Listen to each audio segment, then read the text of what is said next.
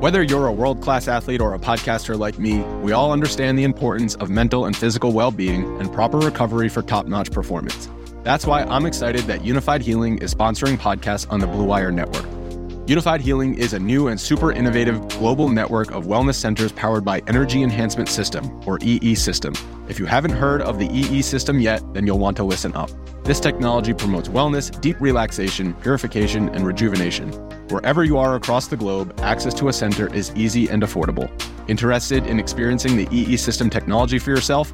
Go to unifydhealing.com slash bluewire to learn more and find a center near you. That's unified, U-N-I-F-Y-D, healing.com slash bluewire. No material or testimonials on the Unifyd Healing website are intended to be viewed as medical advice or a substitute for professional medical advice, diagnosis, or treatment. Always seek the advice of your physician or other qualified healthcare provider with any questions you may have regarding a medical condition or treatment and before undertaking a new healthcare regimen, including EE system. It's only a kick, a jump, a block. It's only a serve. It's only a tackle, a run. It's only for the fans. After all, it's only pressure. You got this. Adidas.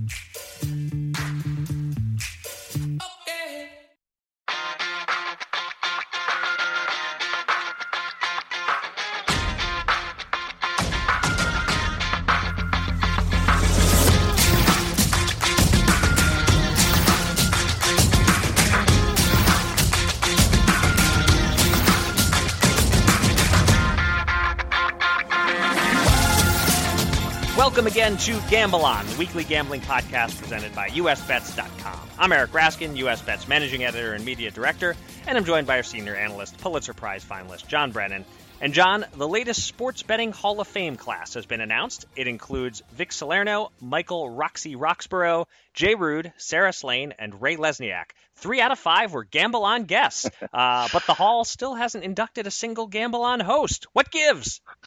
well, you know, Eric, uh, former state senator Ray Lesniak, one of those uh, chosen, uh, he was miffed last year when Governor Christie got in ahead of him, and I told him that you know they have to space these things out a bit. You don't want to get everyone in at once. Um, Right. I know this from having spent too many years covering the New Jersey Hall of Fame. Y- you got to have that star power every year. Um, just as an example, this year the Jersey Hall of Fame finally got around to picking Martha Stewart, uh, Seinfeld star Jason Alexander, uh, Jaws author Peter Benchley, George Martin, oh, George R. R. Martin, I guess it is, of Game of Thrones fame, Mhm. ex giant Harry Carson, and so on. So they could have picked them a lot sooner, but you got to have you got to have something in the in the tank. So uh, I see this as as them saving us to be centerpieces of the class of like. I don't know, 2035 or so. And um, uh, fear not, uh, they let Benchley in posthumously. I don't know. I don't know if I'm holding out for a posthumous sports betting Hall of Fame induction, but uh, I figure I figure whenever they open up a wing for the most prolific two dollar betters, we're both in. Um, and and actually, if my if my Thursday night player prop streak that I had Mm. going, if that had made Yeah. it to ten instead of ending at eight, I think I would Mhm. have had a shot. That that was my chance, and it slipped through my fingers. Yeah, they would have inducted the streak if not the uh, person. if not the person behind it. Uh, but I'm going to steal a page from the uh, the John Brennan playbook that whenever a name comes up and it's someone that you've covered or interviewed, I'll just note that I got to to interview Jason Alexander once at the World Series of Poker. He was playing, but it was this was probably I'm going to say 2013, 2014, whenever it was. It was when he had that strange uh, fake hair thing going, where he was Oh. like, uh, I, I don't know if it was if it was growing out of his head somehow, or if it was a hairpiece, or what it was exactly. But he had a couple years where he was walking around uh, with a with a full head of hair, just just as George did for one episode. Uh, and- but uh, glad to see he's abandoned that since then. yeah, me too. All right. Well, thank you to everyone out there for joining us for episode number 69 of Gamble On. 69 is, of course, the jersey number of former Eagles offensive lineman Jon Runyan. Mm. And that's it. That's all. That's the only connection we will draw in this podcast between the number 69 and anything. Uh, if you missed any of our previous 68 episodes, they're all available on SoundCloud and on iTunes and the Apple Podcast app. Please subscribe, rate, and review. Yeah, and Eric, coming up a little later in the show, we'll be joined by Joe Pappano, the Senior Vice President of U.S. Gaming at FIS, formerly known as WorldPay, uh, making him an expert on payment processing, which, of course, is a key component of the online gaming sphere. Um, we have a lot of questions for Joe on that topic, but first, it's been yet another um, kind of busy news week in the world of gambling. So let's get to it. Here's your Gamble On News of the Week an inside look at the biggest stories in the world of gambling.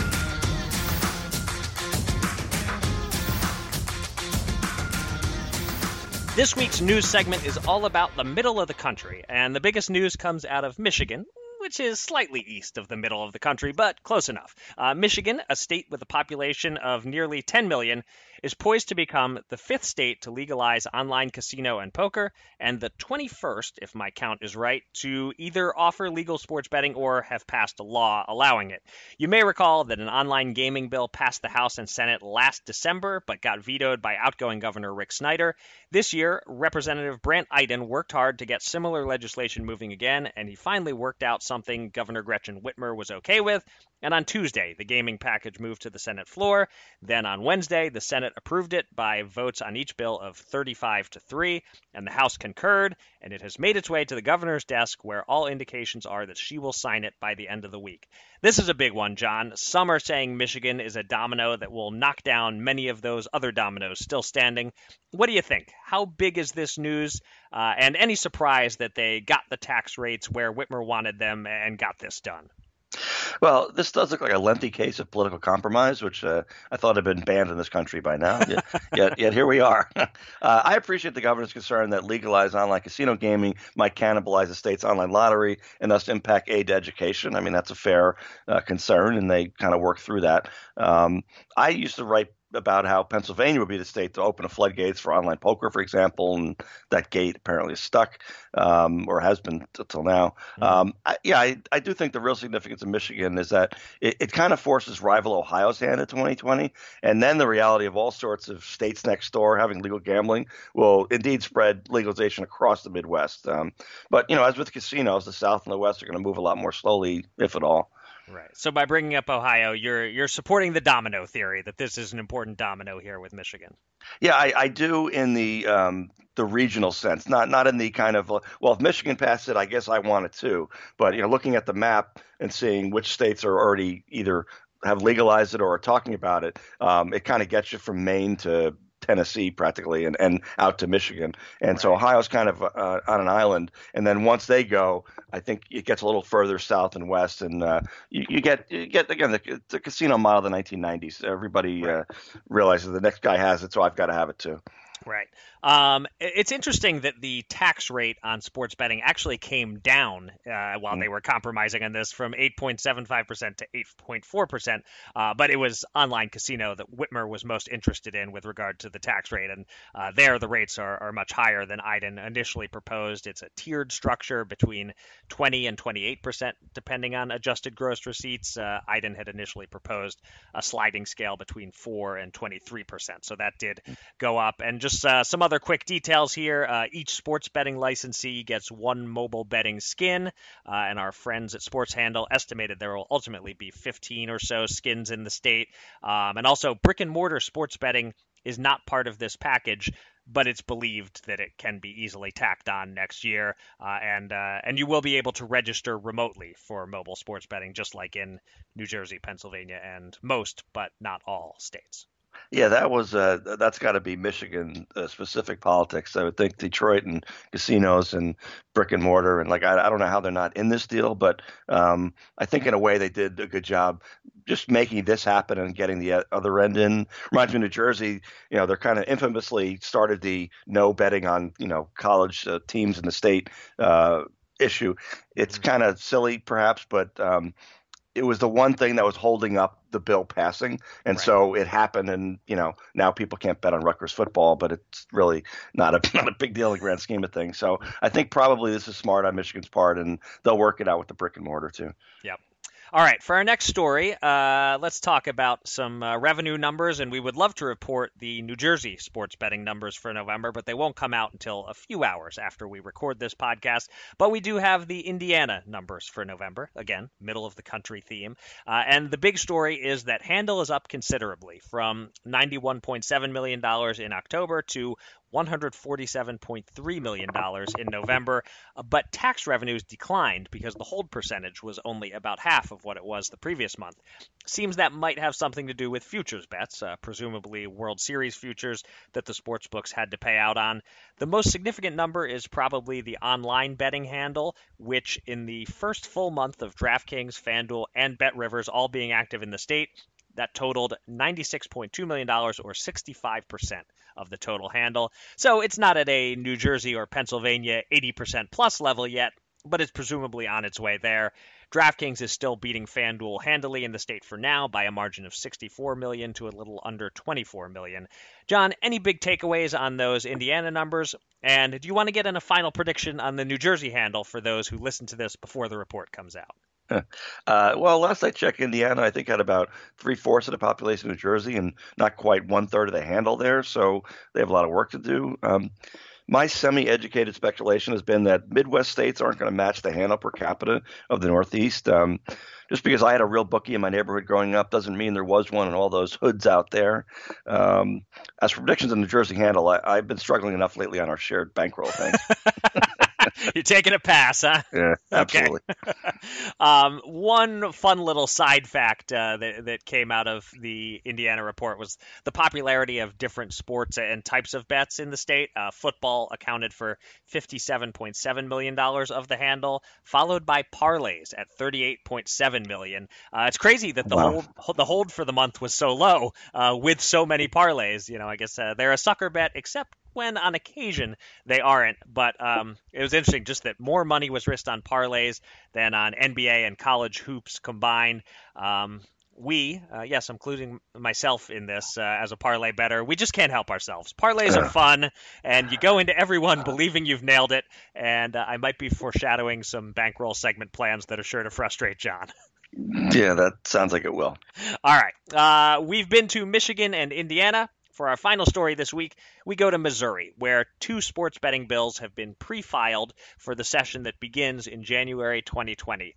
These bills seem a little problematic, though. They include an official league data mandate, which would make them one of only three states so far to do that. Actually, four if you count Michigan, which uh, isn't hasn't officially passed it yet. Um, more notably, the bills include a provision requiring a royalty to the leagues on every sports bet. Uh, we thought that the integrity fee and royalty talk was over, but apparently not, as the show me state is being asked to show the leagues the money. One of the bills that was filed has the royalty at 0.25% with a 9% tax rate. The other has it at 0.75% with a lower 6.25% tax rate. Uh, and this royalty would be on the handle, not the revenue. So that's not a small chunk of change. Uh, John, any sense of whether either of these bills might actually progress in this form, or do you expect someone in Missouri to say, hey, nobody else is giving the leagues a direct taste. Why should we? Uh, well, nice work on the show me turn of phrase there. Thank I got to give you that. uh, yeah, it is curious in the internet age how lawmakers in any state wouldn't be up to speed completely on what's happening and not happening elsewhere in the country. Um, and I find it hard to imagine a state going in with that low of tax rate, not high of, well, what I'd call a VIG. Mm-hmm. Uh, it's possible they wind up with a bill that the leagues love, the operators can live with, and the biggest loser is the taxpayer. Yeah.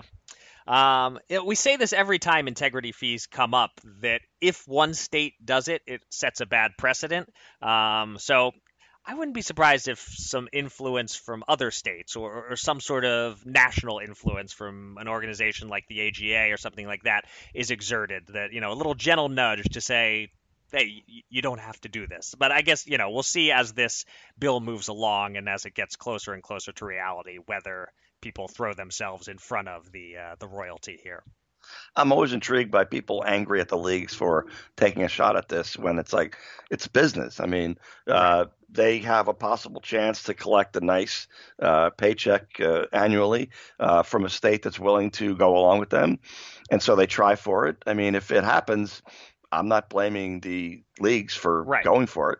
Yeah. If, if it's a bad idea, then that's a legislator's problem. Right, right. Yeah, no, absolutely. The leagues may as well be trying to get their slice of the pie. So, uh, I mean, they're already getting a slice in all sorts of different ways, just through the uh, the uh, indirect extra interest generated by sports betting. But if they can get even more, you know, what's the uh, the, the Wall Street line? Greed is good. Uh, you know, there's uh, plenty of greed to go around out there, I suppose, and you can't really hate them for it. Well, it reminds me of uh, you know stadiums and arenas, and obviously in the New York, New Jersey market, I covered about ten of them in the 2000s, and um, it's incredible how many hundreds of millions of dollars each uh, team can get out of uh, state legislators. Um, you know, they're they're they're businessmen trying to get the best deal they can, which is right.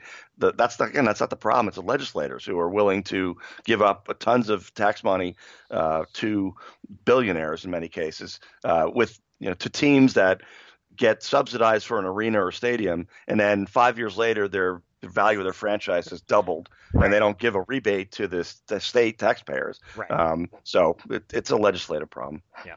Um, in any case, I'm certainly glad that Missouri is getting in on uh, sports betting. We, we've talked uh, already on this show about how the, the, the legislation will spread from state to state. You look at the states touching Missouri. Uh, Illinois is getting it. Iowa has it. Tennessee is getting it. So either Missouri legalizes it, or citizens all along the north and east and southeast side of the state will drive over the border and spend money there. Uh, and so, you know, once Missouri moves on it, uh, you look around them, Kansas maybe next, uh, and so on. So we're, we're getting there, John. Uh, yeah. May 2020 will be two years after PASPA fell, and I think by then just about half the states are going to have sports betting laws. Yeah, it, it's definitely uh, you, you just take a look at the U.S. map and you, you, you dot the colors of who has it, who's looking at it, who isn't, and um, it, it all starts to fill in. Yep. It's time to welcome a special guest from the world of gambling. Let's get to the Gamble On interview.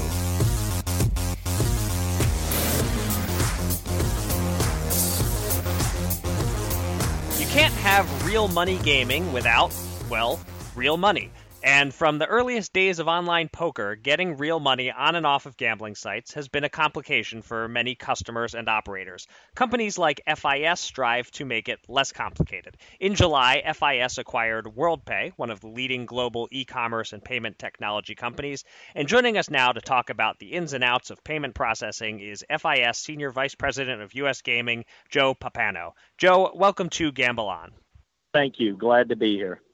So, uh, PASPA fell in 2018. Quite a few new states have some form of online gambling now. How has payment processing changed or improved in this past year and a half? Has the increased need for numerous payment options led to rapid advancements in the industry? Yeah, I, I will tell you that the, the movement with PASPA helped accelerate um, additional payment acceptance from the issuing banks and all the key stakeholders um, in the ecosystem. I will tell you, we have come a long way since 2013 when internet gaming was legalized in Nevada, Delaware, and New Jersey. And, and a lot of that has just been through the industry work and the key stakeholders of education and awareness, working with the networks, putting in a framework for proper uh, and new MCC codes, working with the issuing banks, and really creating a framework that validated the permissibility of the activity, validating that the appropriate controls were in place, the appropriate licensing, so on and so forth. And, and I will tell you, throughout the last you know six plus years, not only pass, but when when you take a look at what the lottery industry um, has been able to accomplish, there are a number of lotteries that have gone online mm. uh, with card acceptance and the ability to procure a lottery ticket uh, and or a draw game. And when you take a look at how it has evolved, you take a look at Wells Fargo, Bank of America, Chase historically have not approved any form of gaming or gambling activity. They do so today uh, with state lotteries. Wells Fargo now has evolved to also accept sports betting.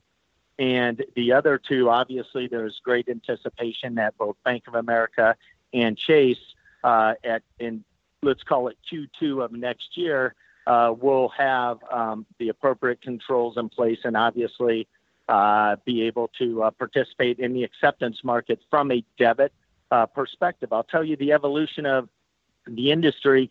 Take a look at what, what's recently happened. You have two other networks that have come into the market. Discover, uh, the Discover network um, is no pun intended, all in um, in regards to uh, card acceptance, both debit, credit, and prepaid.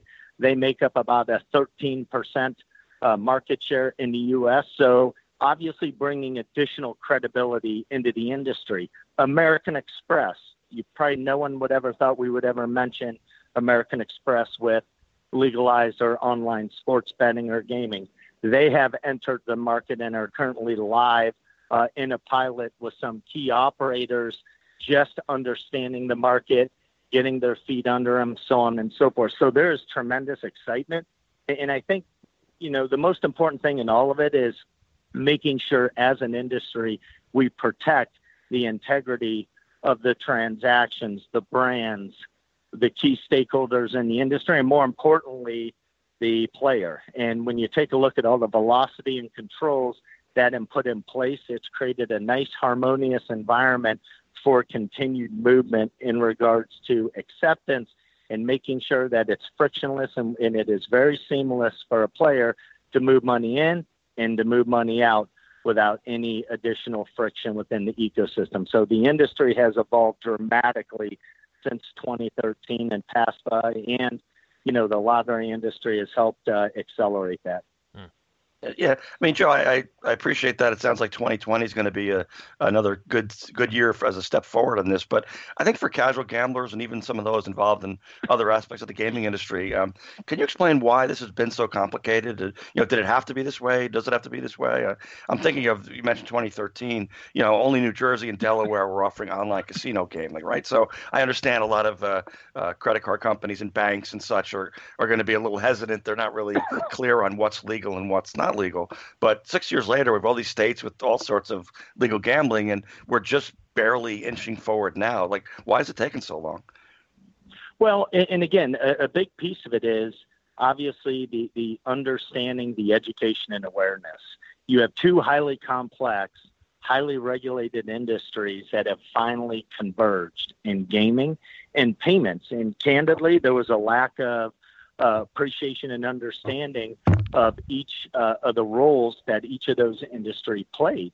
And when you take a look at just because sports betting one day became legal, there's a lot of work that goes into financial services companies and the issuing banks and the governance and oversight that they have regarding, uh, you know, the Unlawful Internet Gaming Enforcement Act to ensure that the activity that's being conducted is legal and lawful. So it's taken a number of years, and everyone in the key ecosystem, and, and specifically starting with Visa and MasterCard, you know, look at them as Switzerland in the market because they support the issuers and they also support the, the merchant acquirers and the merchant industry.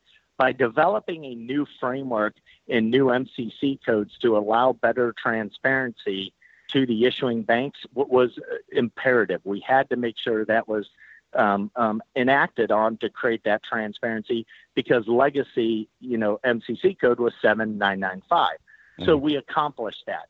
Then the next item was making sure that you had the appropriate framework. How could we create a confidence and comfort level with the issuers um, based on that the activity was permissible? That required the framework of uh, requiring a, a legal opinion that validated the permissibility of the activity within the jurisdiction, a third party audit of the controls, the validation of geolocation, KYC, AML, knowledge based authentication, things of that nature, and you know, age, validating that the framework was in place from that perspective, understanding the licensing. Then it came down to when the issuers started to understand, okay, this is good, legal, and lawful they had to make sure they understood the market opportunity, right? If if mm. there were associated or perceived risk, what's going to be my return uh, on investment? What's my ROI if I'm going to open up a new category? What is going to be the additional fee income that I could potentially earn? What had to happen, which is critical too, is take a look at the real time decisioning tools.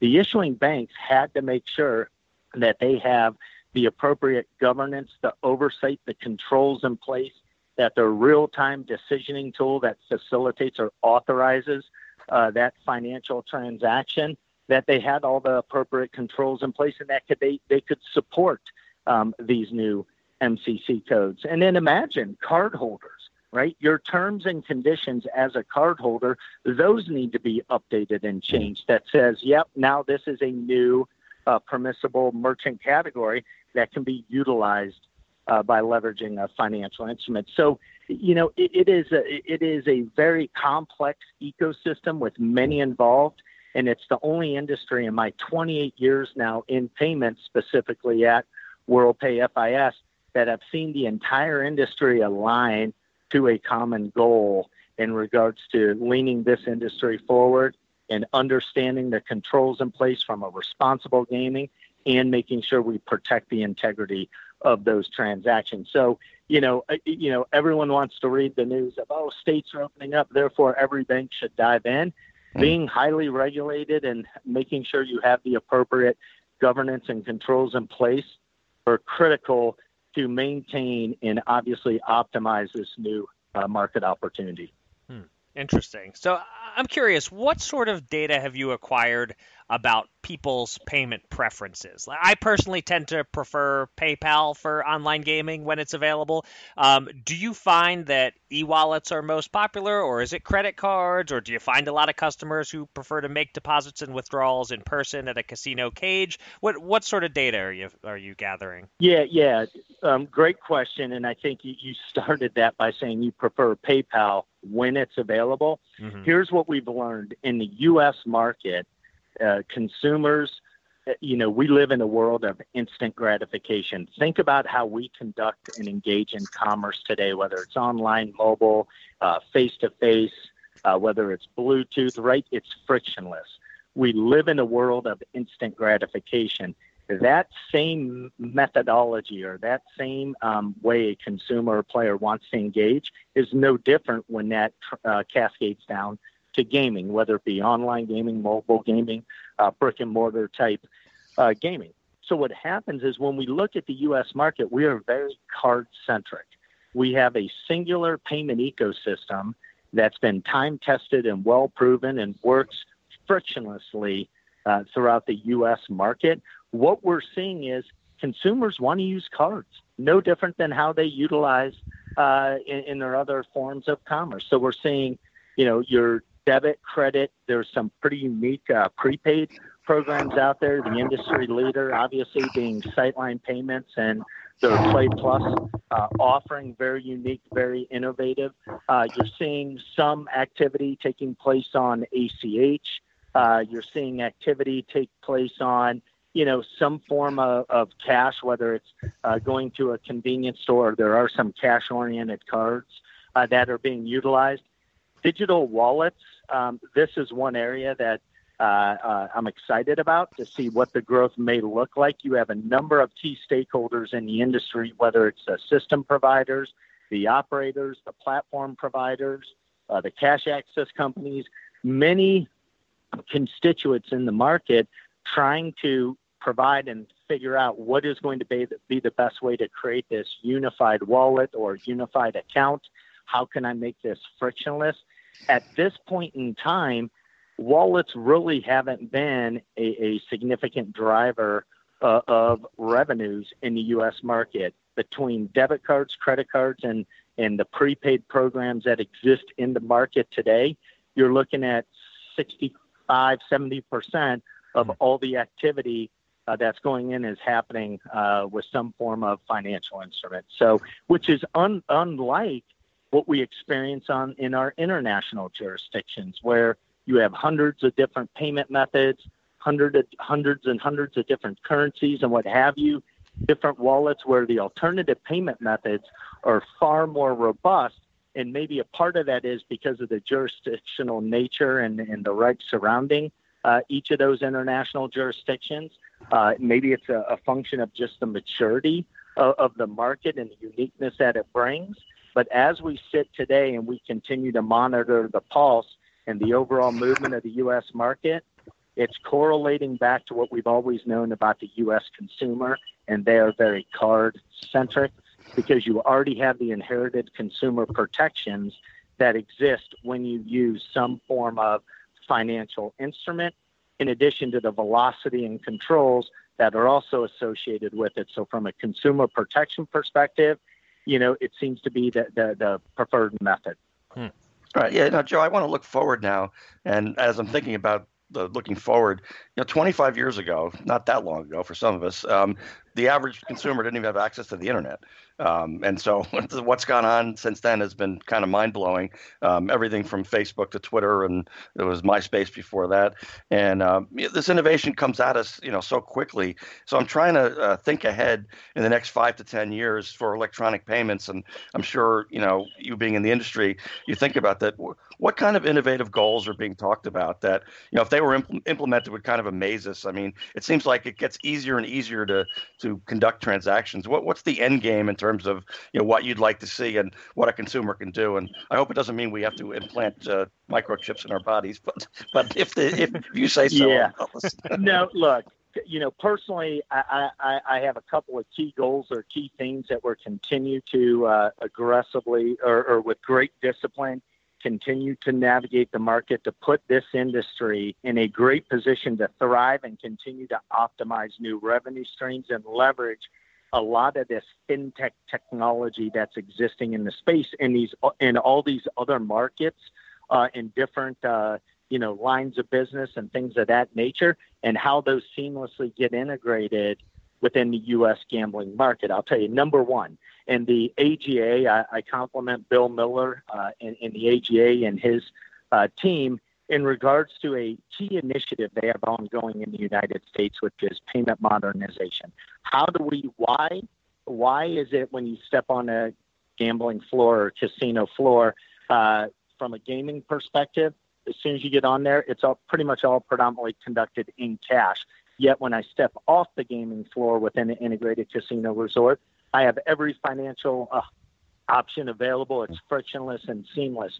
There is a there is ha- what's happening now is this um, inflection point where you are having the non-gaming side and the gaming side are starting to converge. You couple that with what's happening online in the movement of sports betting and internet gaming, you are truly going to see this unified omni-channel offering in the U.S. market, which is un- unlike any other jurisdiction in the world.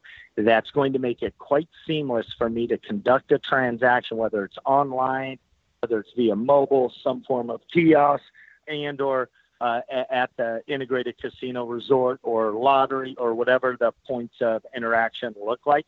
That is going to be a a key movement in terms of optimizing and driving new revenue growth and the nucleus to be able to do that and better understand the player, better understand their buying behaviors, their gaming preferences. How do I better incentivize the player and give them more value? Is when we truly understand by leveraging the payment data with the gaming, data that exists in the market.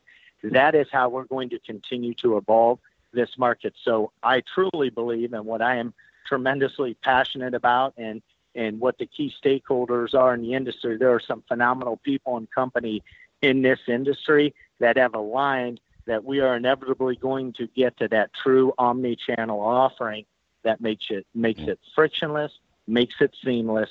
That is what the utopia is going to look like. I'm not saying we're going to remove cash off the gaming floor, but we have to start providing the consumer, the player, with options on how they want to conduct a transaction today. So I'm, I'm passionate about that. I know and do believe that will happen. There's great movement in the industry to bring all those disparate points of interaction together, create that one unified experience uh, within the gaming ecosystem. The second thing uh, that I am passionate about, maybe even more passionate about um, than what I just articulated, is right now, today in the U.S. market, gaming or gambling is deemed to be high risk. It's perceived high risk when in fact it's one of the lowest risk industries because of the way the regs uh, have been uh, orchestrated or architected by the various jurisdictions. You look at all the best in breed, the key service providers, uh, whether it's a GeoComply providing the geolocation and others in the industry. When you take a look at at the credentialing that occurs prior to even opening up an account, and then obviously the audit trail when a financial transaction is used to be able to to provide the appropriate uh, controls, the velocity to protect the consumer. There's no reason why this industry should be viewed or perceived as high risk. Chargeback disputes and or fraud is lower than your traditional e-commerce companies. So as an industry, I want to continue to align our collective efforts, work with the card networks and the issuing banks to start to remove this perceived high risk nature of what the gaming or gambling industry looks like with sports betting and things of that nature and start to look at this like a traditional uh, uh, retail merchant category, which means helping drive down and minimize uh, transactional costs and start to drive new innovation that's focused around such. So, those two key themes, I do believe we are going to have tremendous movement on over the next three, five, seven years to truly put the gaming gambling industry in, in this high growth and to accommodate everything going on with sports betting, how that cascades down to the retail sports book, and how inevitably that's going to cascade down to all those other points of interaction within the integrated casino resort. So we are tremendously excited about the movement. Uh, we continue to maintain great discipline as we continue to move, get movement and work with the key uh, service providers, ancillary technology providers in the space to make sure we obviously protect uh, the ecosystem. Hmm.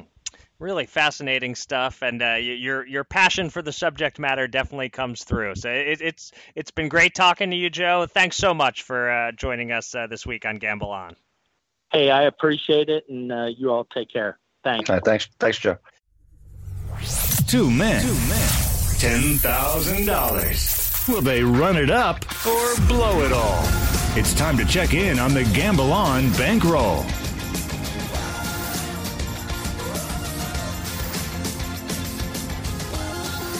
We'll get to the Fast Five shortly, but first we update our betting bankroll, although I'd almost rather not because it was a terrible, horrible, no good, very bad week for us. Mm. We have eight new results to report uh, five futures bets and three new bets from last week and only one of the eight is a winner. Uh, first, the new bets, where the good news is that they were all small long shot bets. Uh, Justin Thomas didn't win last week's golf event. We lost $50 there. There were no knockdowns in Joshua Ruiz, too. We lost $50 there. And the Bengals didn't beat the Browns, so we lost $60 there. Speaking of Joshua Ruiz, too, my bet made six months ago on Ruiz was a big fat loser in more ways than one. So that's a loss of $100. Uh, the Redskins are officially out of the hunt in the NFC East, so that's another loss of $100. Dak Prescott has hit the over on passing yards, so our under bet costs us $110. The Jaguars can no longer reach eight wins, so our over bet costs us $220. Wish I'd gone smaller on that. And finally, a winner. The Giants under five and a half wins is a successful bet, so we collect $100 there. Anything worth commenting on among those results, John? Uh, well, you know, the Redskins had a good run. Uh, no, I'm just kidding. they, they won two games in a row. Yeah. Um, at least I had the Giants bet. I like that. Um, mm-hmm. Justin Thomas had the lead with six holes to go last week before slamming into reverse. So that, that was a good play that didn't work out. Mm. Um, and there's just not enough of these weeks where you do the most damage, Eric. yeah, this week, this week I had no winners. Lots of both uh, futures and uh, and uh, of the moment bets that uh, did not work. So uh, all I can say now is, uh, come on, Nick Chubb, we need you, buddy. Yeah, I uh, like that one. I liked it when you made it, and I still like it. It's yep. gonna win, I think. Fingers crossed. We'll see. Uh, Derrick Henry is coming up. In real life, I the I made two bets at the start of the season: Chubb at twenty to one and Henry at seventeen to one. So as long as McCaffrey doesn't pull it out, I, am good personally. But for our bankroll, nice. I want Chubb. So yeah. Sure. Uh, overall, we lost a miserable five hundred ninety dollars this week. So we went from up four ten to down one eighty, oh. and we have have $1,650 on hold in futures bets, so that leaves us with $8,170 available to bet this week. And I'm up first brace yourself, John. I have a five team NFL teaser for you. Uh, yeah. my three team teaser worked well a couple of weeks yeah, ago. Okay, so, you yeah. know, let, let's push our luck. Um, I thought about uh, moving each line six points. Uh, that would have paid plus 400 on this particular bet. But I'd rather go seven points at plus 300 on this, get an extra points, uh, and uh, sacrifice a little bit of potential profit. So here's what I have uh, it starts tonight I moved the Jets from plus 14 and a half to plus 21 and a half at Baltimore. Uh, I'm moving the Broncos from plus 10 to plus 17 at Kansas City. The Patriots, instead of needing to cover 10 points at the Bengals, only need to cover three. The Seahawks, favored by six in Carolina, are now plus one. And the 49ers go from needing to cover 11 to only needing to cover 4 at home against the Falcons. Uh, I'm risking $100 to win 300. At the very least, this should be a fun sweat, as long as the Jets don't get completely decimated tonight and end the fun before it begins. Yeah, I mean, I, I know this bet's going to lose. I'm trying to figure out which one is going to kill you. uh, I, I, think the 49ers winning might win by three. That that could be the one. But uh, mm, yeah, that, that is one where the, the number didn't come out great. All the others, yeah. I moved the number to a fairly mm-hmm. desirable spot, and that one yes, still landed true. at four. But uh, I, I sort of like that you're so confident that it'll fail because I feel like you, you did that last time and it worked out. So that's right. Yeah. Well, the funny, the more teams you play, the more points you get the more exciting it is, and then the more less. the more pain, yes. Oh yeah. So, uh, well, you know, I mentioned it offline earlier this week. I love the international team, the Presidents Cup, uh, PGA Tour, and foreign tour golf at plus 250 over the U.S. in golf. Uh, they're playing in Australia in Melbourne.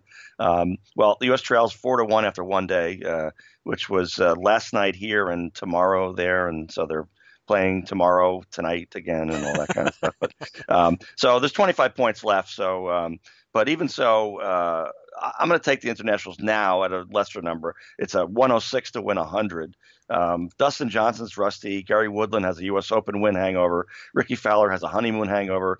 Bryson DeChambeau gained 25 pounds deliberately because he's kind of an odd duck, and uh, there's no life and spirit to this team. Uh, Tiger Woods and Justin Thomas got the only point in day one, and um, I just I just don't like the vibe for this team at all. Okay. Uh, so you went with what you know, golf, and I'll go with what I know, uh, boxing, for my second bet on ESPN in the coveted post Heisman slot that usually draws big ratings. Uh, in my opinion, the second best pound for pound fighter on the planet, Terrence Crawford, is in action against a totally unworthy challenger, Egidijus Kavaliauskas, uh, more easily referred to by his nickname Mean Machine.